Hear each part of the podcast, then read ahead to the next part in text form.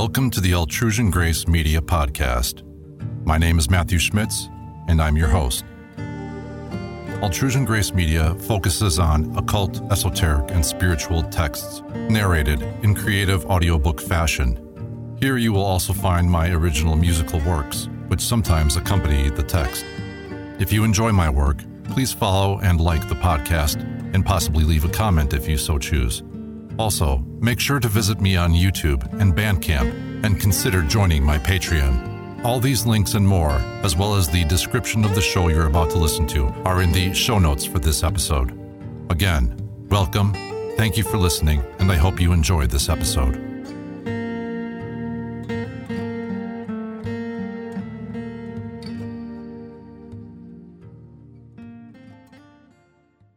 On Life After Death by Carl Jung. Narrated by Matthew Schmitz. What I have to tell about the hereafter and about life after death consists entirely of memories, of images in which I have lived, and of thoughts which have buffeted me. These memories, in a way, also underlie my works, for the latter are fundamentally nothing but attempts, ever renewed, to give an answer to the question of the interplay between the here and the hereafter. Yet I have never written expressly about a life after death, for then I would have had to document my ideas, and I have no way of doing that. Be that as it may, I would like to state my ideas now. Even now, I can do no more than tell stories, mythologize. Perhaps one has to be close to death to acquire the necessary freedom to talk about it. It is not that I wish we had a life after death. In fact, I would prefer not to foster such ideas.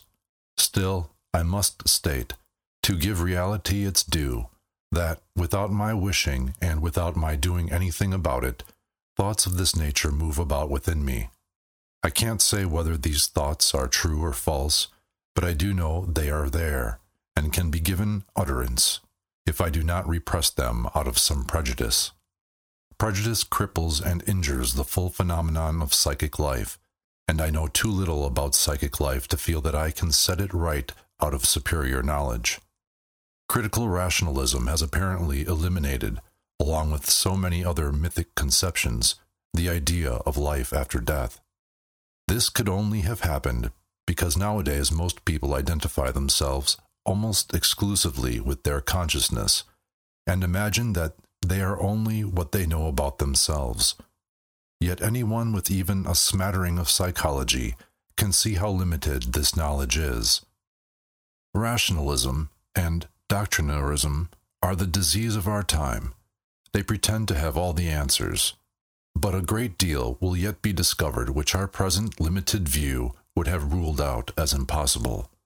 Our concepts of space and time have only approximate validity, and there is therefore a wide field for minor and major deviations. In view of all this, I lend an attentive ear to the strange myths of the psyche, and take a careful look at the varied events that come my way, regardless of whether or not they fit in with my theoretical postulates. Unfortunately, the mythic side of man is given short shrift nowadays. He can no longer create fables. As a result, a great deal escapes him, for it is important and salutary to speak also of incomprehensible things. Such talk is like the telling of a good ghost story as we sit by the fireside and smoke a pipe. What the myths or stories about a life after death really mean, or what kind of reality lies behind them, we certainly do not know. We cannot tell whether they possess any validity beyond their indubitable value as anthropomorphic projections. Rather, we must hold clearly in mind that there is no possible way for us to attain certainty concerning things which pass our understanding. We cannot visualize another world ruled by quite other laws, the reason being that we live in a specific world which has helped to shape our minds and establish our basic psychic conditions. We are strictly limited by our innate structure, and therefore bound by our whole being and thinking to this world of ours. Mythic man, to be sure, demands a going beyond all that, but scientific man cannot permit this. To the intellect, all my mythologizing is futile speculation. To the emotions, however, it is a healing and valid activity. It gives existence a glamour which we would not like to do without, nor is there any good reason why we should. Parapsychology holds it to be a scientifically valid proof of an afterlife that the dead manifest themselves, either as ghosts or through a medium, and communicate things which they alone could possibly know. But even though there do exist such well-documented cases, the question remains whether the ghost or the voice is identical with the dead person or is a psychic projection, and whether the things said really derive from the deceased or from knowledge which may be present in the unconscious. Leaving aside the rational arguments against any certainty in these matters, we must not forget that, for most people, it means a great deal to assume that their lives will have an indefinite continuity beyond their present existence. They live more sensibly, feel better, and are more at peace.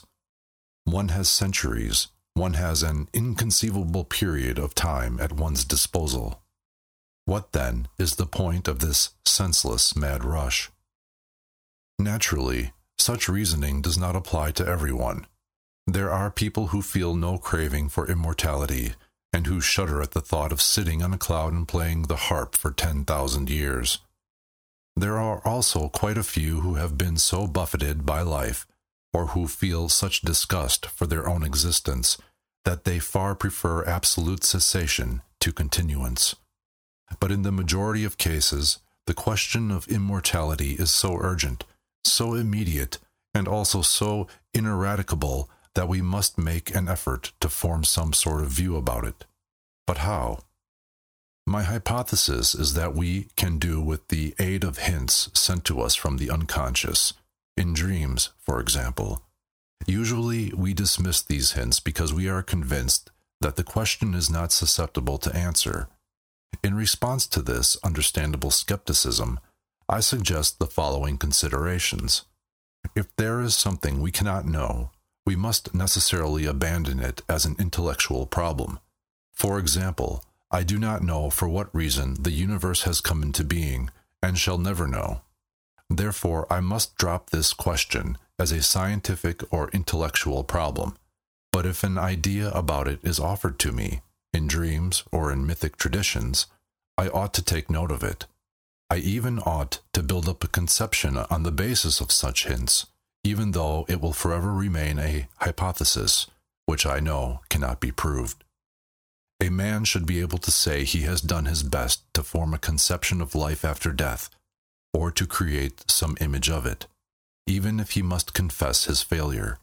Not to have done so is a vital loss, for the question that is posed to him is the age-old heritage of humanity, an archetype, rich in secret life, which seeks to add itself to our own individual life in order to make it whole. Reason sets the boundaries far too narrowly for us, and would have us accept only the known, and that too with limitations, and live in a known framework, just as if we were sure how far life actually extends. As a matter of fact, day after day, we live far beyond the bounds of our consciousness. Without our knowledge, the life of the unconscious is also going on within us. The more the critical reason dominates, the more impoverished life becomes. But the more of the unconscious and the more of myth we are capable of making conscious, the more of life we integrate. Overvalued reason has this in common with political absolutism. Under its dominion, the individual is pauperized. The unconscious helps by communicating things to us, or making figurative allusions. It has other ways, too, of informing us of things which, by all logic, we could not possibly know. Consider synchronistic phenomena, premonitions, and dreams that come true. I recall one time during the Second World War when I was returning home from Bollingen. I had a book with me, but could not read. For the moment the train started to move, I was overpowered by the image of someone drowning. This was a memory of an accident that had happened while I was on military service. During the entire journey, I could not rid myself of it. It struck me as uncanny, and I thought, what has happened? Can there have been an accident? I got out at Ehrenbach and walked home, still troubled by this memory. My second daughter's children were in the garden. The family was living with us, having returned to Switzerland from Paris because of the war. The children stood looking rather upset, and when I asked, "Why? What is the matter?" they told me that Adrian, the youngest of the boys, had fallen into the water in the boathouse. It is quite deep there, and since he could not really swim, he had almost drowned. His older brother had fished him out. This had taken place at exactly the time I had been assailed by that memory in the train. The unconscious had given me a hint. Why should it not be able to inform me of other things also? I had a somewhat similar experience before a death in my wife's family. I dreamed that my wife's bed was a deep pit with stone walls. It was a grave, and somehow had a suggestion of classical antiquity about it. Then I heard a deep sigh, as if someone were giving up the ghost. A figure that resembled my wife sat up in the pit and floated upward. It wore a white gown into which curious black symbols were woven. I awoke, roused my wife, and checked the time. It was three o'clock in the morning. The dream was so curious that I thought at once that it might signify a death. At seven o'clock came the news that a cousin of my wife had died at three o'clock in the morning. Frequently, foreknowledge is there, but not recognition. Thus, I once had a dream in which I was attending a garden party. I saw my sister there, and that greatly surprised me, for she had died some years before. A deceased friend of mine was also present. The rest were people who were still alive. Presently, I saw that my sister was accompanied by a lady I knew well. Even in the dream, I had drawn the conclusion that the lady was going to die. She is already marked, I thought. In the dream, I knew exactly who she was. I knew also that she lived in Basel. But as soon as I woke up, I could no longer, with the best will in the world, recall who she was, although the whole dream was still vivid in my mind. I pictured all my acquaintances in Basel to see whether the memory images would ring a bell. Nothing. A few weeks later, I received news that a friend of mine had had a fatal accident. I knew at once that she was the person I had seen in the dream, but had been unable to identify. My recollection of her was perfectly clear and richly detailed, since she had been my patient for a considerable time up to a year before her death. In my attempt to recall the person in my dream, however, hers was the one picture which did not appear in my portrait gallery of Basel acquaintances, although by rights it should have been one of the first. When one has such experiences, and I will tell of others like them, one acquires a certain respect for the potentialities and arts of the unconscious. Only, one must remain critical and be aware that such communications may have a subjective meaning as well. They may be in accord with reality, and then again they may not. I have, however, learned that the views I have been able to form on the basis of such hints from the unconscious have been most rewarding. Naturally, I am not going to write a book of revelations about them, but I will acknowledge that I have a myth which encourages me to look deeper into this whole realm. Myths are the earliest form of science. When I speak of things after death, I am speaking out of inner prompting and can go no farther than to tell you dreams and myths that relate to this subject.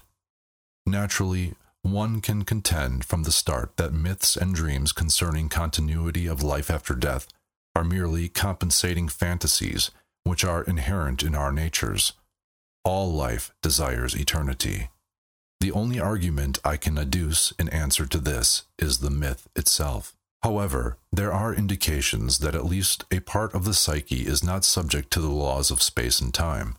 Scientific proof of that has been provided by the well-known J B Ryan experiments, along with numerous cases of spontaneous foreknowledge, non-spatial perceptions, and so on, of which I have given a number of examples from my own life.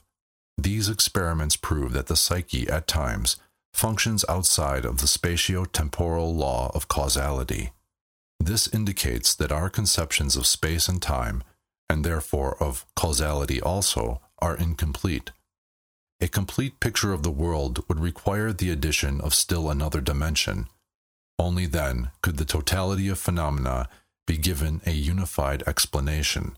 Hence, it is that the rationalists insist to this day that parapsychological experiences do not really exist, for their worldview stands or falls by this question.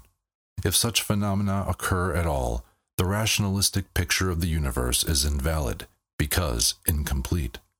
Then the possibility of another valued reality behind the phenomenal world becomes an inescapable problem, and we must face the fact that our world, with its time, space, and causality, relates to another order of things lying behind or beneath it, in which neither here and there nor earlier and later are of importance.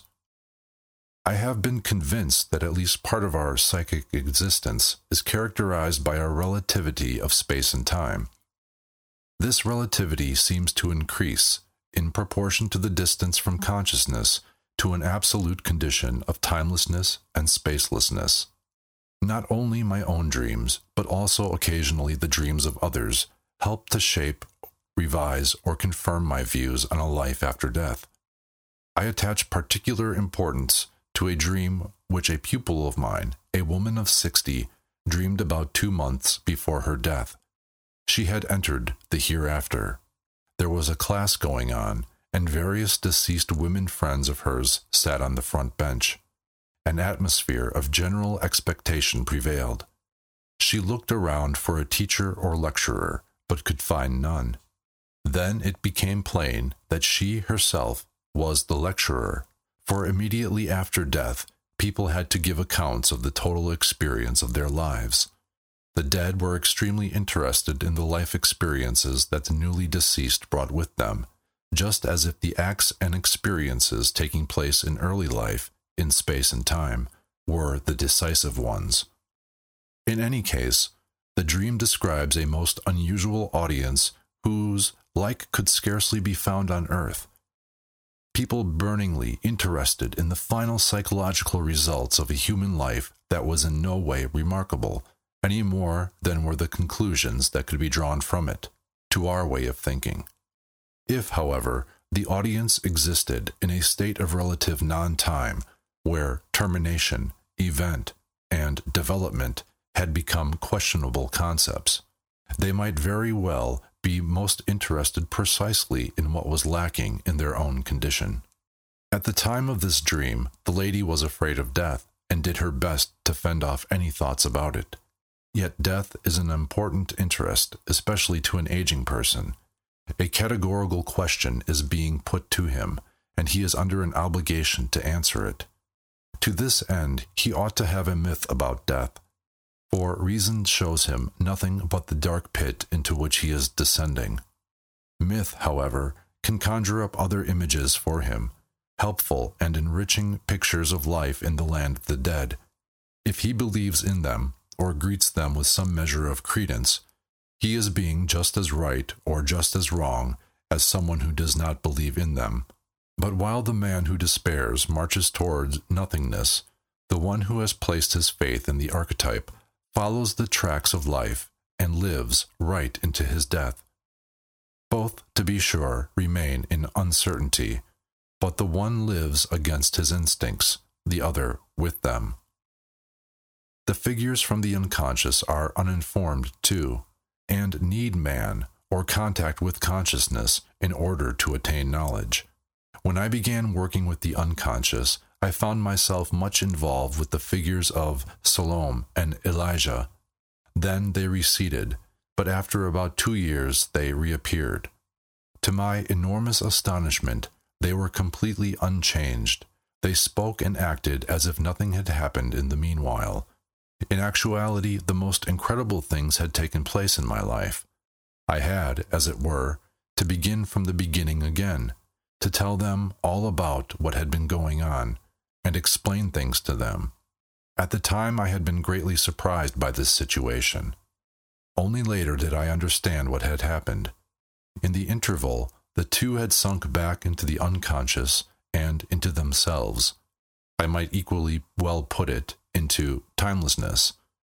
They remained out of contact with the ego and the ego's changing circumstances, and therefore were ignorant of what had happened in the world of consciousness. Quite early, I had learned that it was necessary for me to instruct the figures of the unconscious, or that other group which is often indistinguishable from them, the spirits of the departed.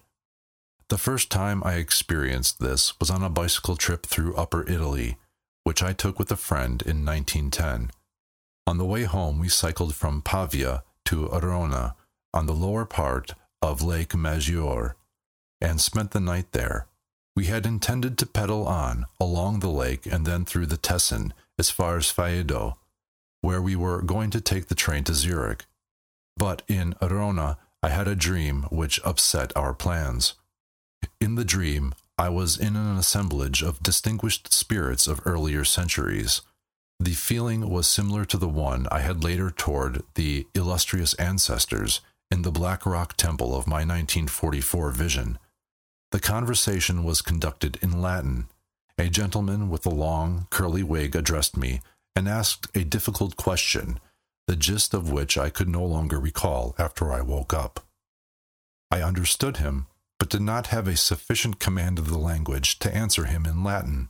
I felt so profoundly humiliated by this that the emotion awakened me. At the very moment of awakening, I thought of the book I was then working on, Wandlungen und Symbol der Libido, and had such intense inferiority feelings about the unanswered question that I immediately took the train home in order to get back to work. It would have been impossible for me to continue the bicycle trip and lose another three days. I had to work to find the answer. Not until years later did I understand the dream and my reaction. The bewigged gentleman was a kind of ancestral spirit, or spirit of the dead, who had addressed questions to me in vain. It was still too soon. I had not yet come so far, but I had an obscure feeling that by working on my book I would be answering the question that had been asked. It had been asked by, as it were, my spiritual forefathers, in the hope and expectation that they would learn what they had not been able to find out during their time on earth, since the answer had first to be created in the centuries that followed. If question and answer had already been in existence in eternity, had always been there, no effort on my part would have been necessary, and it could all have been discovered in any other century. There does seem to be unlimited knowledge present in nature. It is true, but it can be comprehended by consciousness only when the time is ripe for it. The process, presumably, is like what happens in the individual psyche. A man may go about for many years with an inkling of something, but grasps it clearly only at a particular moment. Later, when I wrote the Septem Sermones ad Mortuos, once again it was the dead who addressed crucial questions to me. They came, so they said, back from Jerusalem, where they found not what they sought. This had surprised me greatly at the time, for according to the traditional views, the dead are the possessors of great knowledge. People have the idea that the dead know far more than we, for Christian doctrine teaches that, in the hereafter, we shall see face to face. Apparently, however, the souls of the dead know only what they knew at the moment of death, and nothing beyond that. Hence their endeavor to penetrate into life in order to share in the knowledge of men. I frequently have a feeling that they are standing directly behind us, waiting to hear what answer we will give to them, and what answer to destiny. It seems to me as if they were dependent on the living for receiving answers to their questions, that is, on those who have survived them and exist in a world of change, as if omniscience, or, as I might put it, omni-consciousness, were not at their disposal, but could flow only into the psyche of the living, into a soul bound to a body. The mind of the living appears, therefore, to hold an advantage over that of the dead in at least one point, in the capacity for attaining clear and decisive cognitions. As I see it, the three-dimensional world in time and space is like a system of coordinates. What is here separated into ordinates and abscissae may appear there, in space-timelessness, as a primordial image with many aspects, perhaps as a diffuse cloud of cognitions surrounding an archetype. Yet a system of coordinates is necessary if any distinction of discrete contents is to be possible. Any such operation seems to us unthinkable in a state of diffuse omniscience, or, as the case may be, of subjectless consciousness, with no spatio-temporal demarcations. Cognition, like generation, presupposes an opposition, a here and there, an above and below, a before and after. If there were to be a conscious existence after death, it would, so it seems to me, have to continue on the level of consciousness attained by humanity, which, in any age, has an upper, though variable, limit. There are many human beings who, throughout their lives, and at the moment of death, lag behind their own potentialities and, even more important, behind the knowledge which has been brought to consciousness by other human beings during their own lifetimes. Hence their demand to attain in death that share of awareness which they failed to win in life. I have come to this conclusion through observation of dreams about the dead. I dreamed once that I was paying a visit to a friend who had died about two weeks before. In life, this friend had never espoused anything but a conventional view of the world, and had remained stuck in this unreflecting attitude. In the dream, his home was on a hill similar to the Tunger Hill near Basel. The walls of an old castle surrounded a square consisting of a small church and a few smaller buildings. It reminded me of the square in front of the castle of Rapperswil. It was autumn. The leaves of the ancient trees had turned gold, and the whole scene was transfigured by gentle sunlight. My friend sat at a table with his daughter, who had studied psychology in Zurich. I knew that she was telling him about psychology. He was so fascinated by what she was saying that he greeted me only with a casual wave of the hand, as though to intimate, "Don't disturb me." The greeting was at the same time a dismissal.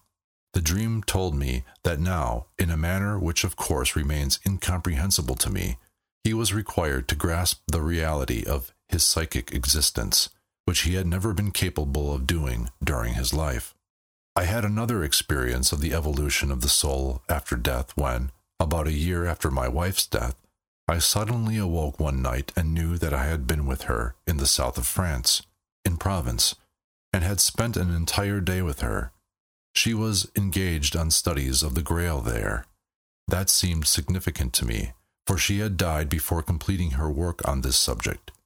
Interpretation on the subjective level, that my anima had not yet finished with the work she had to do, yielded nothing of interest. I know quite well that I am not yet finished with that, but the thought that my wife was continuing after death to work on her further spiritual development, however that may be conceived, struck me as meaningful and held a measure of reassurance for me. Ideas of this sort are, of course, inaccurate and give a wrong picture, like a body projected on a plane or, conversely, like the construction of a four-dimensional model out of a three-dimensional body. They use the terms of a three-dimensional world in order to represent themselves to us. Mathematics goes to great pains to create expressions for relationships which pass empirical comprehension. In much the same way, it is all important for a disciplined imagination to build up images of intangibles by logical principles and on the basis of empirical data, that is, on the evidence of dreams. The method employed is what I have called the method of the necessary statement. It represents the principle of amplification in the interpretation of dreams, but can most easily be demonstrated by the statements implicit in simple whole numbers. One, as the first numeral, is unity, but it is also the unity, the one, all oneness, individuality and non-duality, not a numeral, but a philosophical concept, an archetype and attribute of God, the monad. It is quite proper that the human intellect should make these statements, but at the same time the intellect is determined and limited by its conception of oneness and its implications.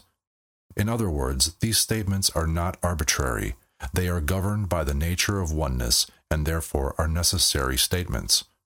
Theoretically, the same logical operation could be performed for each of the following conceptions of number, but in practice, the process soon comes to an end because of the rapid increase in complications, which become too numerous to handle. Every further unit introduces new properties and new modifications.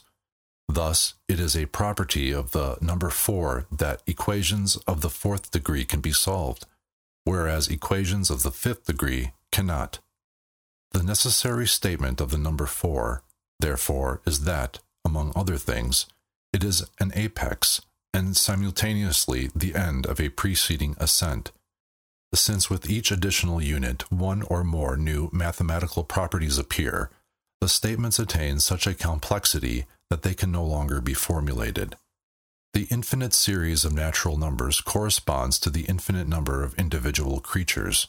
That series likewise consists of individuals, and the properties even of its first ten members represent, if they represent anything at all, an abstract cosmogony derived from the monad. The properties of numbers are, however, simultaneously properties of matter, for which reason certain equations can anticipate its behavior. Therefore, I submit that other than mathematical statements, that is, statements implicit in nature, are likewise capable of pointing to irrepresentable realities beyond themselves, such, for example, as those products of the imagination which enjoy universal acceptance or are distinguished by the frequency of their occurrence, like the whole class of archetypal motifs. Just as in the case of some factors in mathematical equations, we cannot say to what physical realities they correspond. So in the case of some mythological products, we do not know at first to what psychic realities they refer. Equations governing the turbulence of heated gases existed long before the problems of such gases had been precisely investigated. Similarly, we have long been in possession of mythologemes, which express the dynamics of certain subliminal processes, though these processes were only given names in very recent times. The maximum awareness which has been attained anywhere forms, so it seems to me, the upper limit of knowledge to which the dead can attain. That is probably why earthly life is of such great significance, and why it is that what a human being brings over at the time of his death is so important. Only here, in life on earth, where the opposites clash together, can the general level of consciousness be raised. That seems to be man's metaphysical task, which he cannot accomplish without mythologizing. Myth is the natural and indispensable intermediate stage between unconscious and conscious cognition. True, the unconscious knows more than consciousness does, but it is knowledge of a special sort, knowledge in eternity, usually without reference to the here and now, not couched in language of the intellect. Only when we let its statements amplify themselves, as has been shown above by the example of numerals, does it come within the range of our understanding. Only then does a new aspect become perceptible to us. This process is convincingly repeated in every successful dream analysis. That is why it is so important not to have any preconceived, doctrinaire opinions about the statements made by dreams. As soon as a certain monotony of interpretation strikes us, we know that our approach has become doctrinaire, and hence sterile. Although there is no way to marshal valid proof of continuance of the soul after death, there are nevertheless experiences which make us thoughtful. I take them as hints, and do not presume to ascribe them the significance of insights. One night I lay awake thinking of the sudden death of a friend whose funeral had taken place the day before. I was deeply concerned. Suddenly, I felt that he was in the room, It seemed to me that he stood at the foot of my bed and was asking me to go with him. I did not have the feeling of an apparition. Rather, it was an inner visual image of him, which I explained to myself as a fantasy. But in all honesty, I had to ask myself, do I have any proof that this is a fantasy? Suppose it is not a fantasy. Suppose my friend is really here and I decided he was only a fantasy. Would that not be abominable of me? Yet I had equally little proof that he stood before me as an apparition. Then I said to myself, proof is neither here nor there. Instead of explaining him away as a fantasy, I might just as well give him the benefit of the doubt, and for experiment's sake credit him with reality. The moment I had that thought, he went to the door and beckoned me to follow him, so I was going to have to play along with him. That was something I hadn't bargained for. I had to repeat my argument to myself once more. Only then did I follow him in my imagination. He led me out of the house, into the garden, out to the road, and finally to his house. In reality, it was several hundred yards away from mine. I went in, and he conducted me into his study. He climbed on a stool and showed me the second of five books with red bindings, which stood on the second shelf from the top. Then the vision broke off. I was not acquainted with his library and did not know what books he owned. Certainly, I could never have made out from below the titles of the books he had pointed out to me on the second shelf from the top. This experience seemed to me so curious that next morning I went to his widow and asked whether I could look up something in my friend's library. Sure enough, there was a stool standing under the bookcase I had seen in my vision, and even before I came closer, I could see the five books with red bindings. I stepped up on the stool so as to be able to read the titles. They were translations of the novels of Emile Zola. The title of the second volume read, The Legacy of the Dead. The contents seemed to me of no interest. Only the title was extremely significant in connection with this experience. Equally important to me were the dream experiences I had before my mother's death. News of her death came to me while I was staying in the Tessin. I was deeply shaken, for it had come with unexpected suddenness. The night before her death, I had a frightening dream. I was in a dense, gloomy forest. Fantastic, gigantic boulders lay about among huge, jungle-like trees. It was a heroic, primeval landscape. Suddenly, I heard a piercing whistle that seemed to resound through the whole universe. My knees shook. Then there were crashings in the underbrush, and a gigantic wolfhound with a fearful, gaping maw burst forth. At the sight of it, the blood froze in my veins. It tore past me, and I suddenly knew. The wild huntsman had commanded it to carry away a human soul. I awoke in deadly terror, and the next morning I received the news of my mother's passing. Seldom has a dream so shaken me. For upon superficial consideration it seemed to say that the devil had fetched her.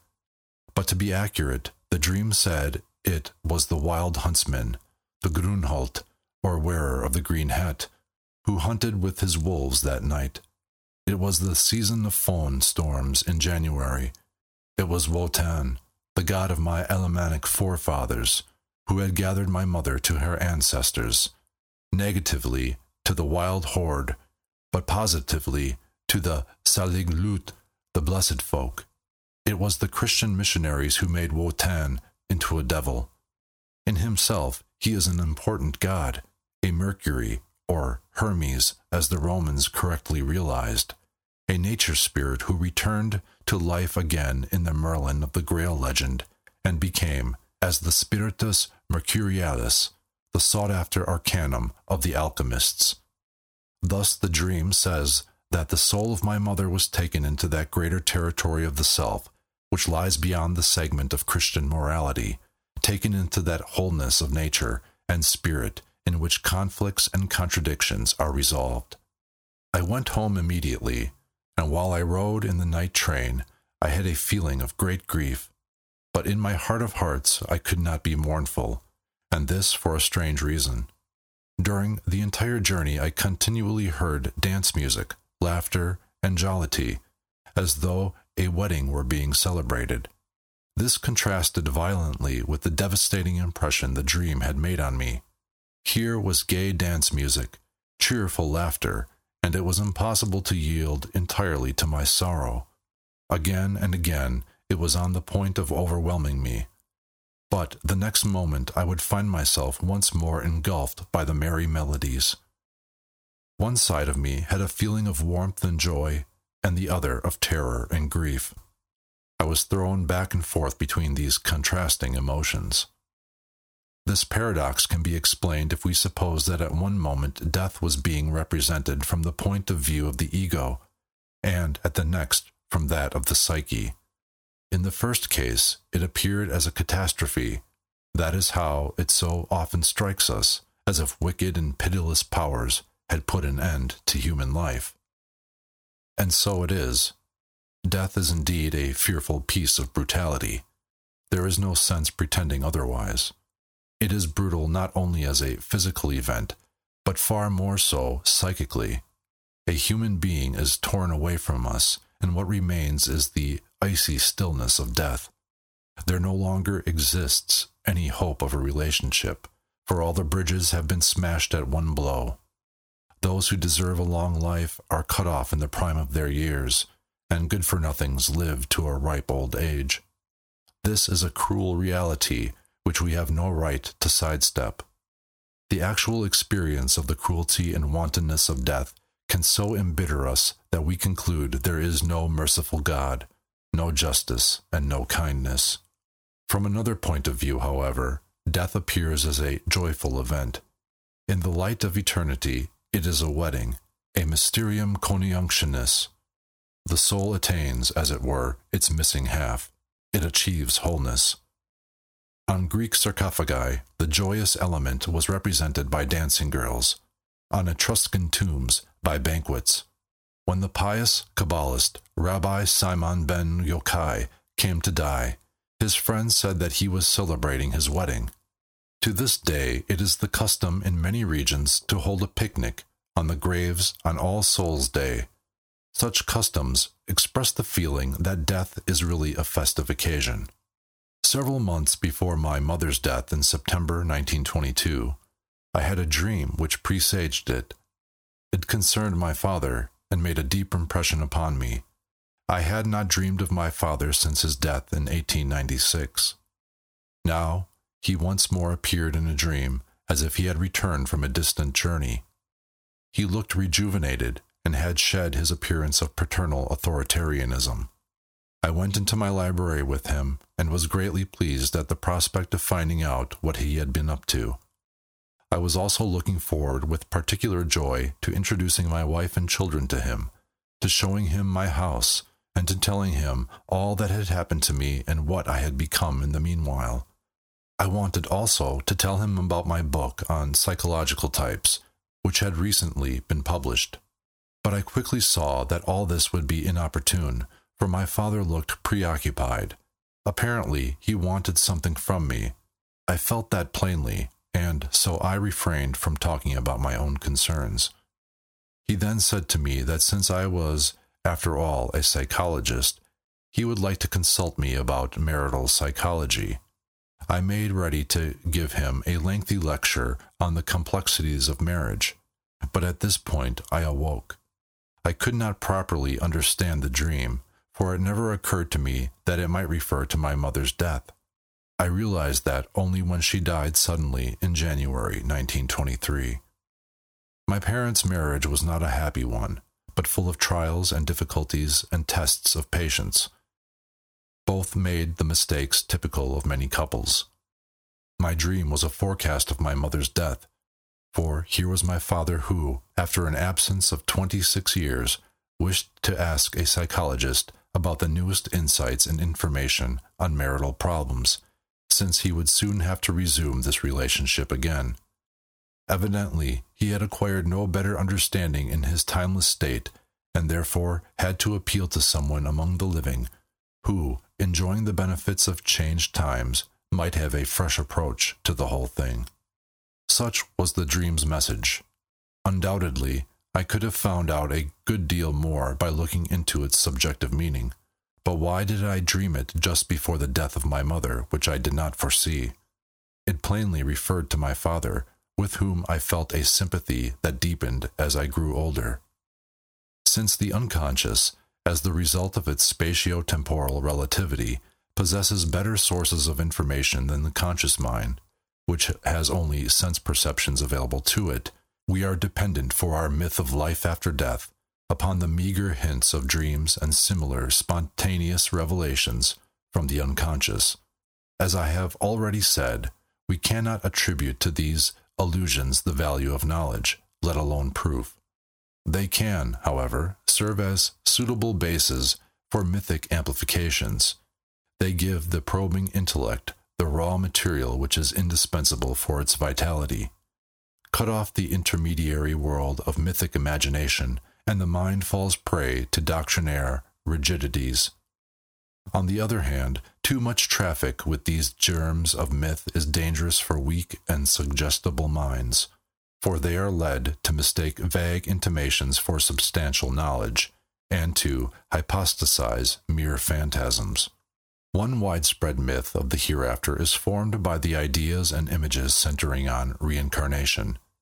In one country whose intellectual culture is highly complex and much older than ours, I am, of course, referring to India, the idea of reincarnation is as much taken for granted as, among us, the idea that God created the world, or that there is a Spiritus Rector. Cultivated Hindus know that we do not share their ideas about this, but that does not trouble them. In keeping with the spirit of the East, the succession of birth and death is viewed as an endless continuity, as an eternal wheel rolling on forever without a goal. Man lives and attains knowledge and dies and begins again from the beginning. Only with the Buddha does the idea of a goal emerge, namely, the overcoming of earthly existence. The mythic needs of the Occidental call for an evolutionary cosmogony with a beginning and a goal. The Occidental rebels against a cosmogony with a beginning and mere end, just as he cannot accept the idea of a static, self-contained eternal cycle of events. The Oriental, on the other hand, seems to be able to come to terms with this idea. Apparently, there is no unanimous feeling about the nature of the world, any more than there is general agreement among contemporary astronomers on this question. To Western man, the meaninglessness of a merely static universe is unbearable. He must assume that it has meaning. The Oriental does not need to make this assumption. Rather, he himself embodies it, whereas the Occidental feels the need to complete the meaning of the world. The Oriental strives for the fulfillment of meaning in man, stripping the world and existence from himself. Buddha. I would say that both are right. Western man seems predominantly extroverted. Eastern man predominantly introverted. The former projects the meaning and considers that it exists in objects.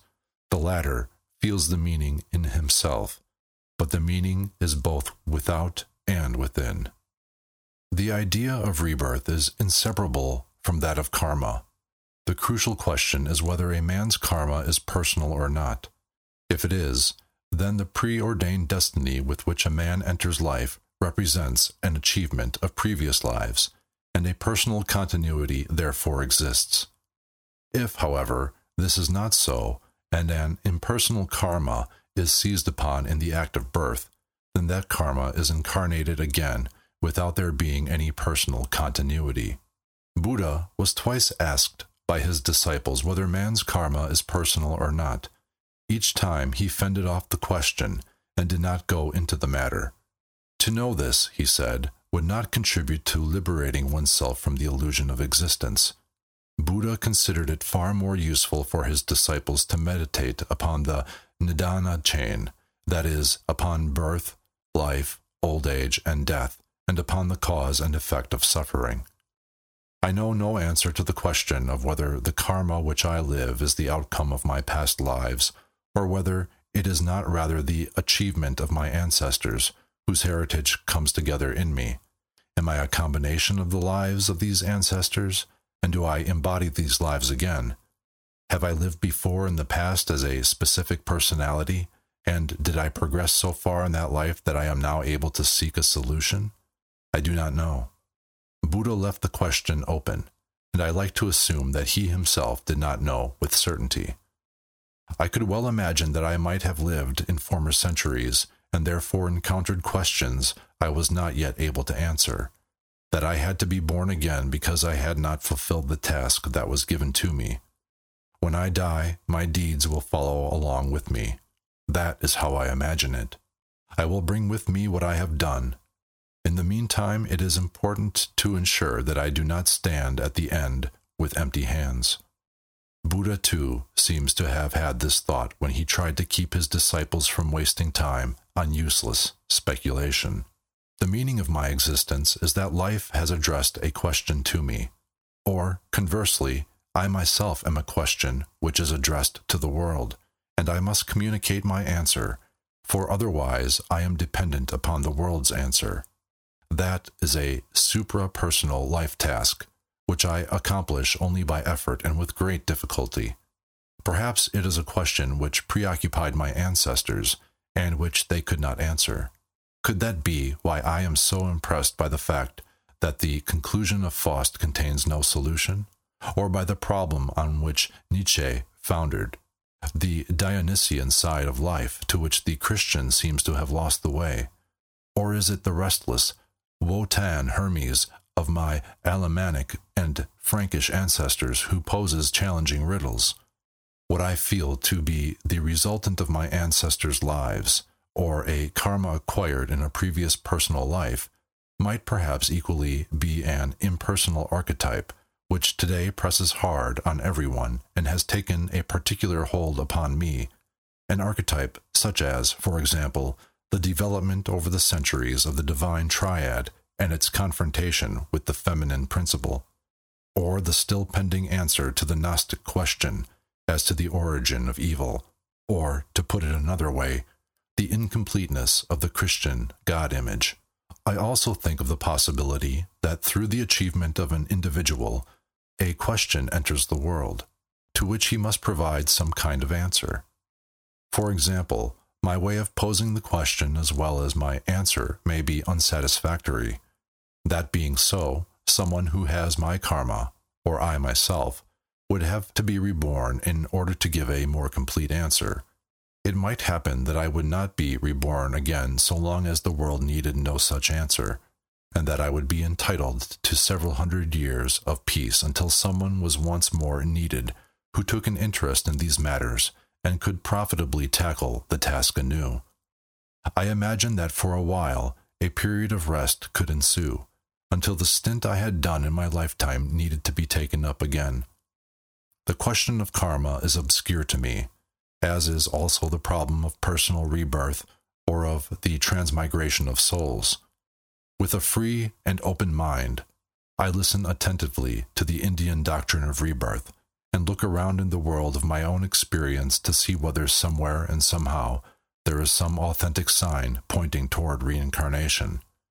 Naturally, I do not count the relatively numerous testimonies, here in the West, to the belief in reincarnation. A belief proves to me only the phenomenon of belief, not the content of the belief. This I must see revealed empirically in order to accept it. Until a few years ago, I could not discover anything convincing in this respect, although I kept a sharp lookout for any such signs. Recently, however, I observed in myself a series of dreams which would seem to describe the process of reincarnation in a deceased person of my acquaintance, but I have never come across any such dreams in other persons, and therefore have no basis for comparison. Since this observation is subjective and unique, I prefer only to mention its existence, and not to go into it any further. I must confess, however, that after this experience, I view the problem of reincarnation with somewhat different eyes, though without being in a position to assert a definite opinion. If we assume that life continues there We cannot conceive of any other form of existence except a psychic one, for the life of the psyche requires no space and no time. Psychic existence, and above all the inner images with which we are here concerned, supply the material for all the mythic speculations about a life in the hereafter, and I imagine that life as a continuance in the world of images. Thus the psyche might be that existence in which the hereafter, or the land of the dead, is located.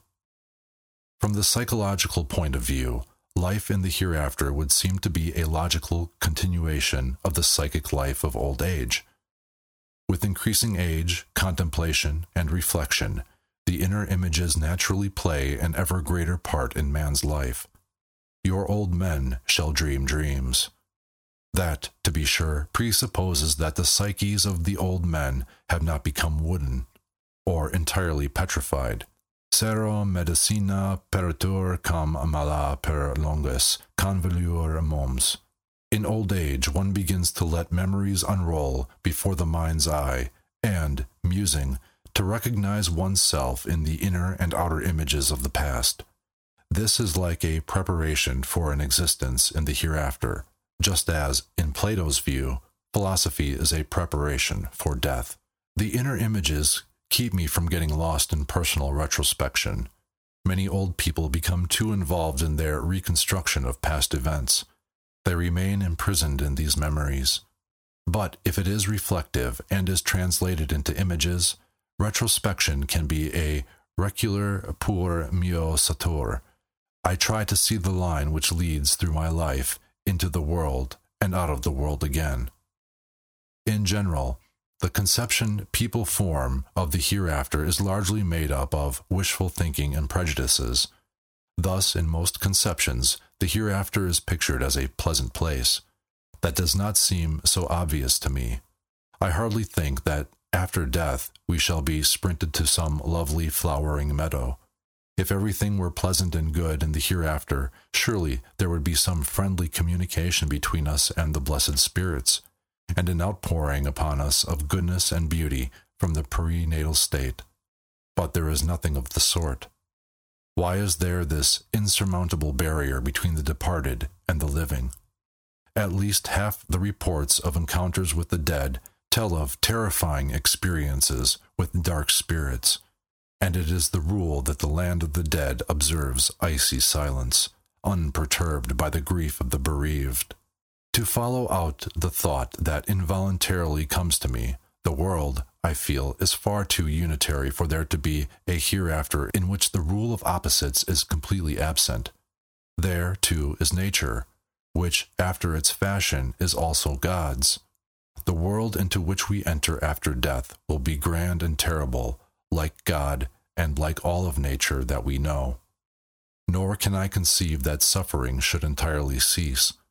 Granted that what I experienced in my nineteen forty-four visions, liberation from the burden of the body and perception of meaning, gave me the deepest bliss. Nevertheless, there was darkness too, and a strange cessation of human warmth. Remember the black rock to which I came? It was dark and of the hardest granite. What does that mean? If there were no imperfections, no primordial defect in the ground of creation, why should there be any urge to create, any longing for what must be yet fulfilled? Why should the gods be the last bit concerned about man and creation, about the continuation of the nidada chain to infinity? After all, the Buddha opposes to the painful illusion of existence his quod non, and the Christian hopes for the swift coming of this world's end. It seems probable to me that in the hereafter too, there exist certain limitations, but that the souls of the dead only gradually find out where the limits of the liberated state lie.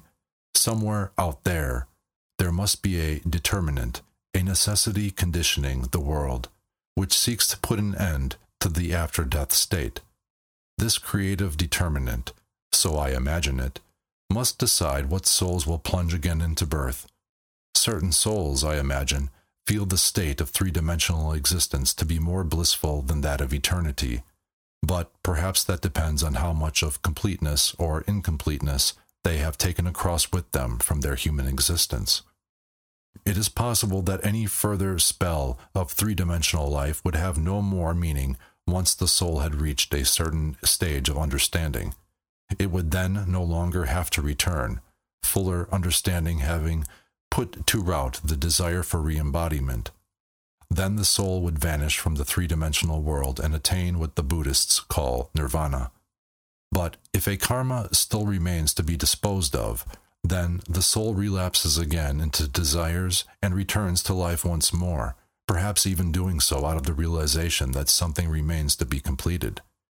In my case, it must have been primarily a passionate urge toward understanding which brought about my birth, for that is the strongest element in my nature. This insatiable drive toward understanding has, as it were, created a consciousness in order to know what is and what happens, and in order to piece together mythic conceptions from the slender hints of the unknowable. We lack concrete proof that anything of us is preserved for eternity. At most, we can say that there is some probability that something out of our psyche continues beyond physical death. Whether what continues to exist is conscious of itself, we do not know either. If we feel the need to form some opinion on this question, we might possibly consider what has been learned from the phenomena of psychic dissociation. In most cases, where a split-off complex manifests itself, it does so in the form of a personality, as if the complex had a consciousness of itself. Thus, the voices heard by the insane are personified. I dealt long ago with this phenomenon of personified complexes in my doctoral dissertation. We might, if we wish, adduce these complexes as evidence for a continuity of consciousness. Likewise, in favor of such an assumption are certain astonishing observations in cases of profound syncope after acute injuries to the brain and in severe states of collapse. In both situations, total loss of consciousness can be accompanied by perceptions of the outside world and vivid dream experiences. Since the cerebral cortex, the seat of consciousness, is not functioning at these times, there is as yet no explanation for such phenomena. They may be evidence for at least a subjective persistence of the capacity for consciousness, even in a state of apparent unconsciousness. The thorny problem of the relationship between eternal man, the self, and earthly man in time and space was illuminated by two dreams of mine. In one dream, which I had in October nineteen fifty-eight, I caught sight from my house of two lens-shaped, metallically gleaming discs which hurtled in a narrow arc over the house and down to the lake. They were two U F Os, unidentified flying objects. Then another body came flying directly toward me. It was a perfectly circular lens, like the objective of a telescope. At a distance of four or five hundred yards, it stood still for a moment, and then flew off. Immediately afterward, another came speeding through the air, a lens with a metallic extension which led to a box, a magic lantern. At a distance of sixty or seventy yards, it stood still in the air, pointing straight at me. I awoke with a feeling of astonishment. Still, half in the dream, the thought passed through my head. We always think that the U F Os are projections of ours. Now it turns out that we are their projections. I am projected by the magic lantern as C G Jung. But who manipulates the apparatus? I had dreamed once before of the problem of the self and the ego. In that earlier dream, I was on a hiking trip. I was walking along a little road through a hilly landscape. The sun was shining, and I had a wide view in all directions. Then I came to a small wayside chapel. The door was ajar, and I went in. To my surprise, there was no image of the Virgin on the altar, and no crucifix either, but only a wonderful flower arrangement. But then I saw that on the floor in front of the altar, facing me, sat a yogi, in lotus posture, in deep meditation. When I looked at him more closely, I realized that he had my face. I started in profound fright, and awoke with the thought, aha, so he is the one who is meditating me. He has a dream, and I am it. I knew that, when he awakened, I would no longer be. I had this dream after my illness in nineteen forty-four. It is a parable. Myself retires into meditation and meditates my earthly form. To put it another way, it assumes human shape in order to enter three-dimensional existence, as if someone were putting on a diver's suit in order to dive into the sea. When it renounces existence in the hereafter, the self assumes a religious posture, as the chapel in the dream shows. In earthly form, it can pass through the experiences of the three-dimensional world, and, by greater awareness, take a further step toward realization.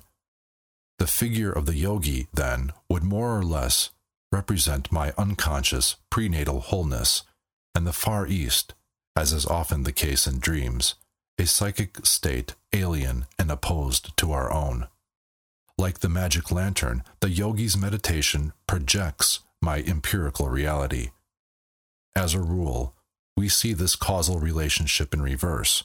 In the products of the unconscious, we discover mandala symbols, that is, circular and quaternary figures, which express wholeness, and whenever we wish to express wholeness, we employ just such figures. Our basis is ego consciousness, our world, the field of light centered upon the focal point of the ego. From that point, we look out upon an enigmatic world of obscurity, never knowing to what extent the shadowy forms we see are caused by our consciousness, or possess a reality of their own. The superficial observer is content with the first assumption, but closer studies show that, as a rule, the images of the unconscious are not produced by the consciousness, but have a reality and spontaneity of their own. Nevertheless, we regard them as mere marginal phenomena. The aim of both these dreams is to effect a reversal of the relationship between ego consciousness and the unconscious, and to represent the unconscious as the generator of the empirical personality. This reversal suggests that, in the opinion of the other side, our unconscious existence is the real one, and our conscious world a kind of illusion, an apparent reality constructed for a specific purpose, like a dream which seems a reality as long as we are in it. It is clear that this state of affairs resembles very closely to the Oriental conception of Maya. Unconscious wholeness, therefore, seems to me the true Spiritus Rector of all biological and psychic events. Here is a principle which strives for total realization, which, in man's case, signifies the attainment of total consciousness. Attainment of consciousness is culture in the broadest sense, and self-knowledge is therefore the heart and essence of this process.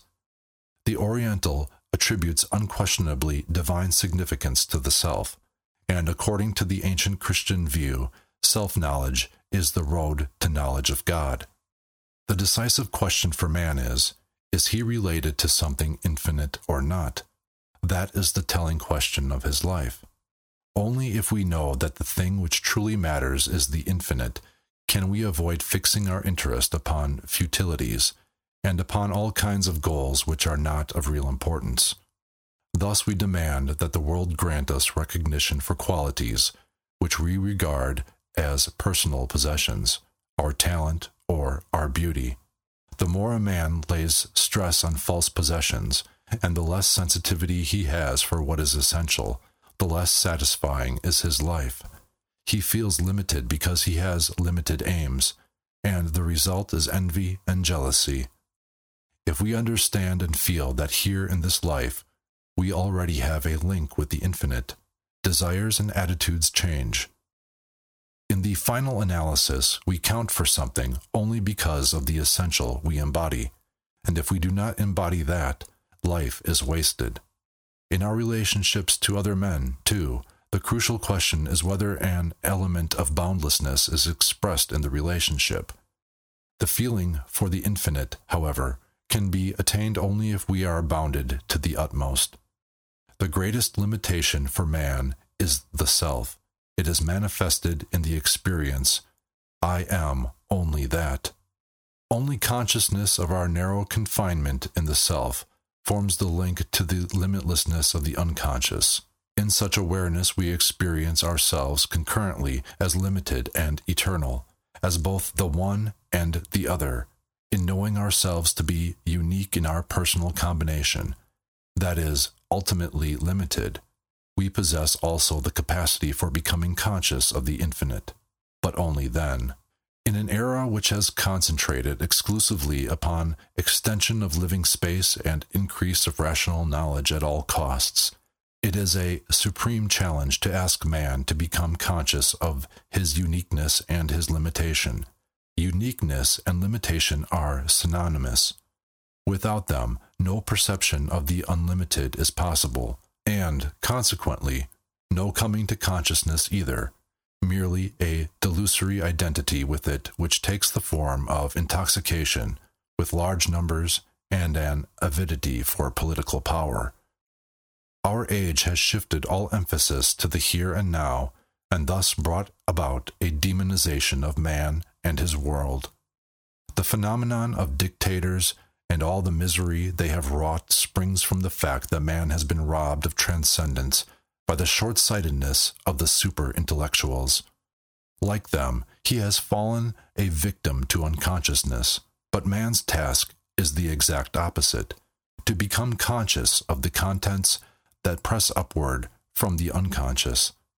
Neither should he persist in his unconsciousness, nor remain identical with the unconscious elements of his being, thus evading his destiny, which is to create more and more consciousness. As far as we can discern, the sole purpose of human existence is to kindle a light in the darkness of mere being. It may even be assumed that just as the unconscious affects us, so the increase in our consciousness affects the unconscious.